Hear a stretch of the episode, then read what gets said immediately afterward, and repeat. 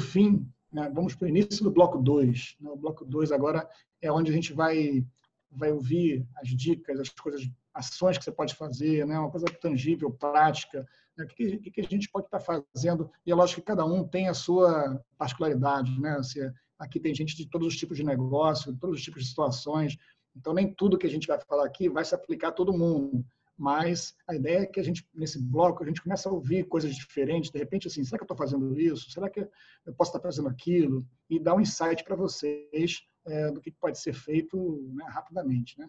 Então, vou começar é, com, com o Tobias aí, nessa parte de como é que eu fortaleço esse caixa, que linhas de crédito que eu tenho disponível, como é que eu posso diminuir despesa. Então, no final, tem que ter dinheiro ali dentro. Né? O que a gente pode fazer na prática, Tobias?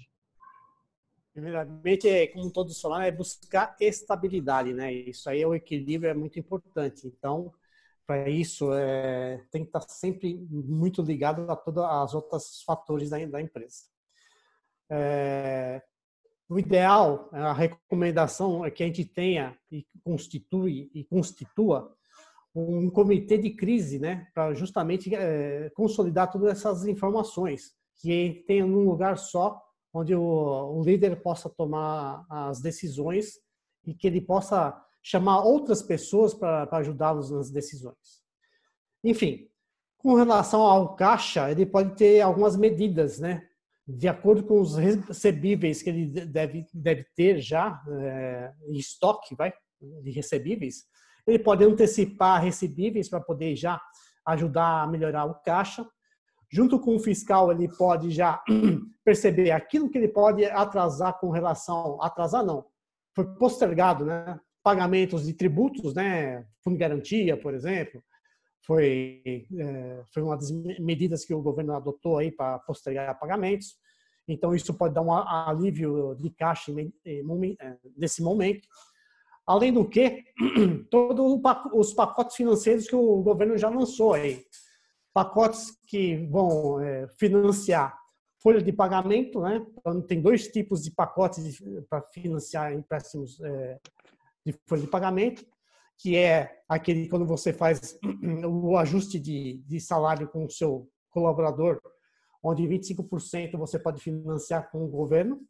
Uma linha de crédito fantástica, acho que coisas que é, não sei quem viveu o plano Collor, né? É, que teve de um dia para o outro, teve um susto que foi mais ou menos isso, você não sabia para onde ia, para onde corria.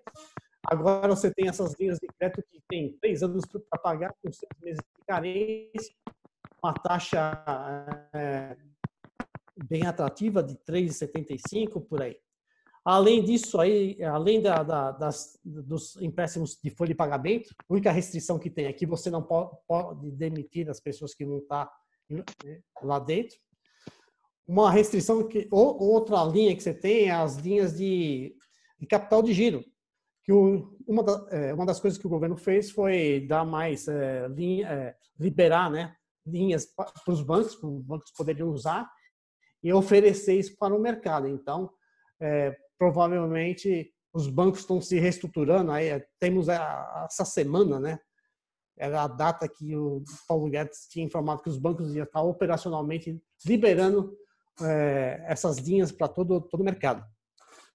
Então, tenha, então essas são as principais dicas para você proteger seu caixa. É com relação à parte de redução de custo, com certeza, mas tem que ser muito bem avaliado, principalmente em termos de, de redução de, de, pessoas, né? Isso é um impacto que, que você precisa avaliar bem. Mas antecipar créditos, né?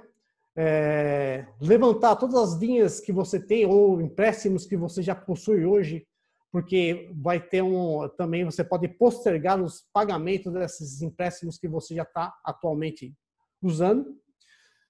Ver aonde, aonde você se habilita né, com relação a esses financiamentos que o BNDES, através dos bancos oficiais, vão estar tá liberando a partir dessa semana. Então, em folha de pagamento ou capital de giro, isso aí é bem pertinente.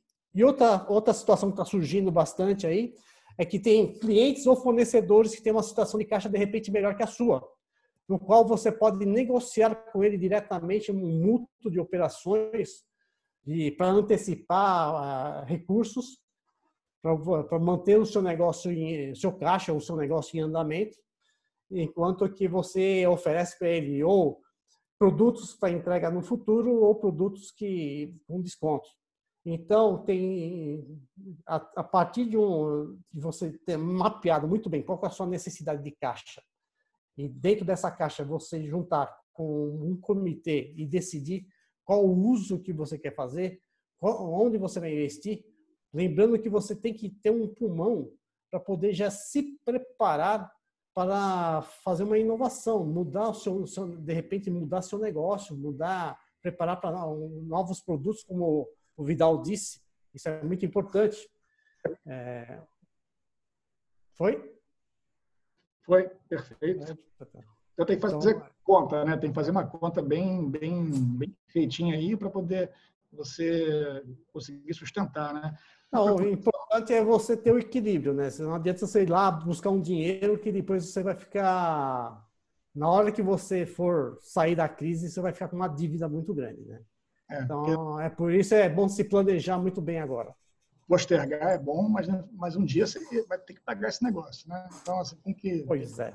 Direitinho e, e, e esse processo aí. Carmela, vamos lá. O que a gente pode fazer com o nosso pessoal? Bom, é, dando continuidade, quando a gente trabalha com resiliência estratégica, a gente diz que no momento de contração a gente precisa ter três grandes medidas. A primeira medida é não se afastar do cliente e, ao mesmo tempo, não ficar empurrando o produto para o cliente, porque o cliente também se contraiu, ele está numa fase específica disso e a gente precisa usar esse tempo não necessariamente para empurrar produto, mas para inovar, pesquisar com os clientes os seus problemas, as suas necessidades, os seus desejos. Porque daí que você consegue dados que são muito ricos para voltar para dentro e, como o André Vidal diz, é, tentar produzir inovações, qualificar o seu produto, inovar no seu produto, nem que seja inovações incrementais. E para isso, para essa primeira medida, você tem uma segunda medida que a gente joga malabares com ela, que é a qualidade ou a resolutividade do seu serviço, a qualidade do seu produto.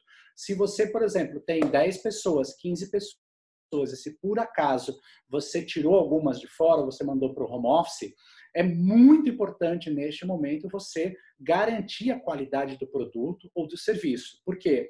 Porque o cliente, ao mesmo tempo que ele ou não quer, não quer, ou quando ele quer, ele quer comprar agora e quer que você entregue agora. E eu tenho visto muitos clientes perderem grandes oportunidades ou porque não ouviram o cliente, ou porque não conseguiram entregar produtos e serviços, ou porque não conseguiram resolver problemas diferenciados. Então, vai no cliente, qualidade de operação, força-tarefa, eu te conto depois. O que, que você pode fazer como liderança para esta força-tarefa para ajudar a construir clientes de valor? É, a gente em resiliência trabalha com cinco dimensões, né? Que vai eliminar a, a, a, tensão improdutiva da equipe e que vai aumentar a produtividade e a inovação. Número um, fundamental, né? Pega aqui pelo dedo, né? Então, indicador número um, essa dimensão que a gente chama de orientação estratégica. Ou seja, mesmo na crise, a gente tem que ter um plano, plano de crise ou plano de estratégia. Então, as pessoas têm que ter na cabeça claramente o que elas vão fazer, para onde elas vão, qual é o significado disso. Então, isso você tem que oferecer. Segunda questão é o joinha, é o engajamento. O engajamento da equipe é fundamental. Não confunda engajamento com motivação, por favor, tá certo? Engajamento é o quanto, de, o quanto você está próximo, orientando, é, tirando os obstáculos da equipe dele, dos problemas dele, dando orientação, dando priorização. Fazer tudo que você puder para qualificar a produtividade dele. A terceira é a coordenação. A gente tá, tem aqui o Lean, a gente tem uh, o Manifesto Ágil, e tudo que um líder ágil faz é eliminar o máximo de obstáculo, de problema, de entrave, para a equipe poder trabalhar bem. Então, se você fizer um, um, uma, uma proximidade e perguntar o que ela precisa, em 70% dos casos, elas estão emperradas ou porque elas não sabem para onde vão, elas não têm alinhamento, ou elas não têm priorização, ou elas estão com dificuldade de produzir diante de muitas demandas. Por isso que a gente fala da redução da complexidade, da possibilidade de ela fazer uma coisa ou duas coisas muito bem feitas para poder concluir tarefas, tá? A, a, a, quarta, que é super importante, é justamente a questão aqui do dedão, né? A questão do dedo anular, que é a questão do acompanhamento, né? Grandes queixas que a gente tem das equipes é que o líder some. O líder está resolvendo um problema de, de caixa lá e o líder some. Hoje, nos dias de hoje, acompanhamento para a gente é pelo menos três, dias, três vezes ao dia faz uma reunião de manhã para definir o que vai ser feito, uma reunião de meio-dia para saber se já, como é que estão as coisas, uma reunião de status, né, semelhante ao Scrum, né, e uma reunião à tarde para dizer o que, que a gente fez hoje, o que, que nós vamos fazer amanhã e principalmente que tem de obstáculo aí para fazer. E o quarto também, que é muito importante, é é, capacitação. Tenta ajudar a sua equipe a melhorar a sua produtividade. A gente está acostumado a fazer relatório em um mês, agora tem que fazer relatório em sete dias. Como é que eu dou conta de fazer isso? Ele se perde. Então, olha que interessante, né? Você é um líder ambidestro, resiliente ambidestro. Você está focado na defesa, mas precisa muito bem trabalhar para fazer gol. O Odair fez uma pergunta super bacana aí sobre, sobre como lidar com os clientes, mas eu vou finalizar aqui e depois eu posso ajudar a falar como é que a gente tem lidado, criado relacionamento com os clientes para que possa ser mais produtivo e inovador nesse momento, tá bom? Obrigado, Roberto. Vocês estão muito bons com os timing, né? Vocês não, não, não dá nenhuma, nem pigarro, nem nada. Vamos para o Maida agora. Maida, você tem, tem essa visão também dessa parte dos o que, o governo está fazendo em detalhe aí, né? o que, que ele está provendo. Tem gente perguntando aqui sobre o, o, o, MEI e tal, tem financiamento pessoal. Então, assim, o que você pode trazer assim de, de concreto, assim, de que a gente pode fazer nesse momento de contração para ajudar os empresários? Eu acho que tem, a gente tem que, como eu comecei falando, né? A gente tem que ficar antenado nas medidas que o governo está soltando. Todo dia ele solta uma medida nova, toda semana tem uma coisa nova acontecendo.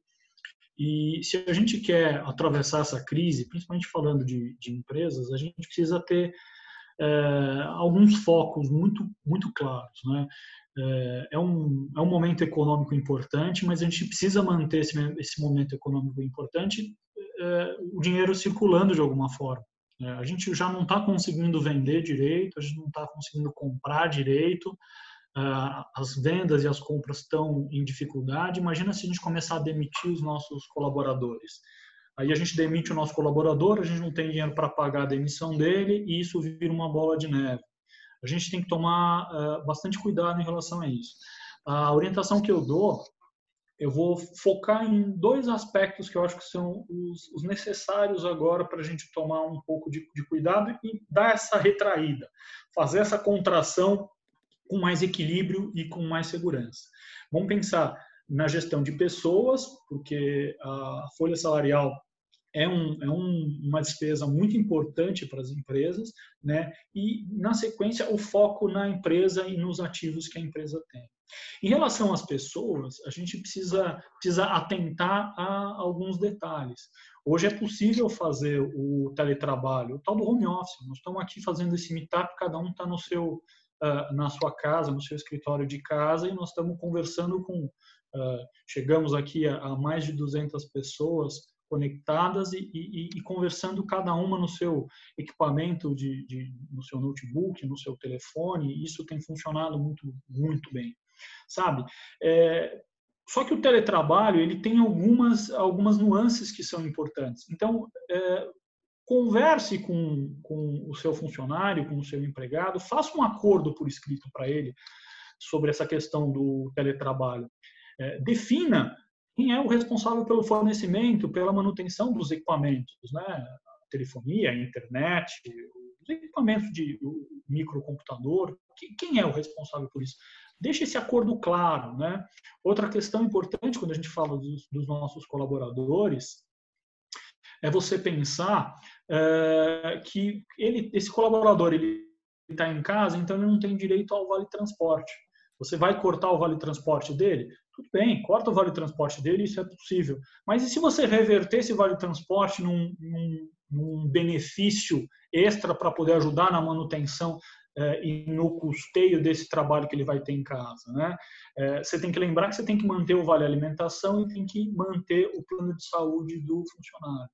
Em relação à empresa, a revisão dos contratos é fundamental. Veja o seu contrato de, de aluguel, o seu contrato de empréstimo. A gente tem uma série de decisões da, da justiça já é, que falam sobre o caso fortuito e a força maior. Então, a justiça já está antenada para o que está acontecendo e você vai ter o respaldo da justiça para poder renegociar esses contratos. Veja, renegociação de contrato, a gente precisa de bastante bom senso. Agora nós estamos num momento de, de, de ter bom senso, de entender que juntos nós vamos superar essa, essa, essa, essa crise. É, feliz ou infelizmente, a gente não, não sabe o quanto tempo essa crise vai durar. Ela pode ser uma crise que vai se resolver em, em poucos meses ou uma crise econômica, principalmente, que vai arrastar alguns anos. A gente não tem como, como precisar isso. E o momento de cautela, o momento de olhar para a empresa, olhar para os contratos, olhar para as obrigações que vocês têm e entender que tudo que a gente faz dentro da empresa é, reverbera ao nosso entorno, né? para os nossos funcionários, para a sociedade que nos rodeia, isso tudo é muito importante. Isso é tudo é muito importante. Está aí um dos aspectos mais importantes que é a responsabilidade do empresário. O empresário tem que olhar para isso com bastante segurança. Então, não é momento de demitir, mas você pode rever a jornada de trabalho e fazer reduções de 25, de 50 e de 70%, tanto na jornada quanto no salário. Isso para ter uma manutenção do emprego. Isso já está numa medida provisória e eu gostaria que vocês atentassem a esses detalhes. Por isso que o acompanhamento dessas medidas provisórias é tão importante é, ao longo aí do, do desenvolvimento da, dessa, dessa crise e dessas próximas semanas. Roberto. Perfeito, Mário. Acho que você já começou a delinear né, a situação mais claramente aí para o pessoal. Né? É, o governo está ali é, provendo, mas ainda tem várias nuances, né? Nem tudo é, é, parece tão fácil quanto é, nem tudo é tão simples, né? Mas vamos lá para o Vidal aí, como é que a gente pode fazer essa máquina mais enxuta, Vidal, na prática aí? Então tá bom. Gente, olha só, muita coisa aqui para a gente falar. Eu acho que é, uma coisa que é legal ressaltar é o seguinte: é, muitas vezes a transformação ela vai ocorrer justamente no momento de crise. porque Você precisa resolver problemas. E é, numa, numa visão orientada a enxugar a máquina, é, a gente faz todo o trabalho orientado a sanar problemas. Ou seja, não adianta eu ficar olhando para 10 problemas e ficar paralisado, sofrer pela paralisia e não, e não pela, pela proatividade.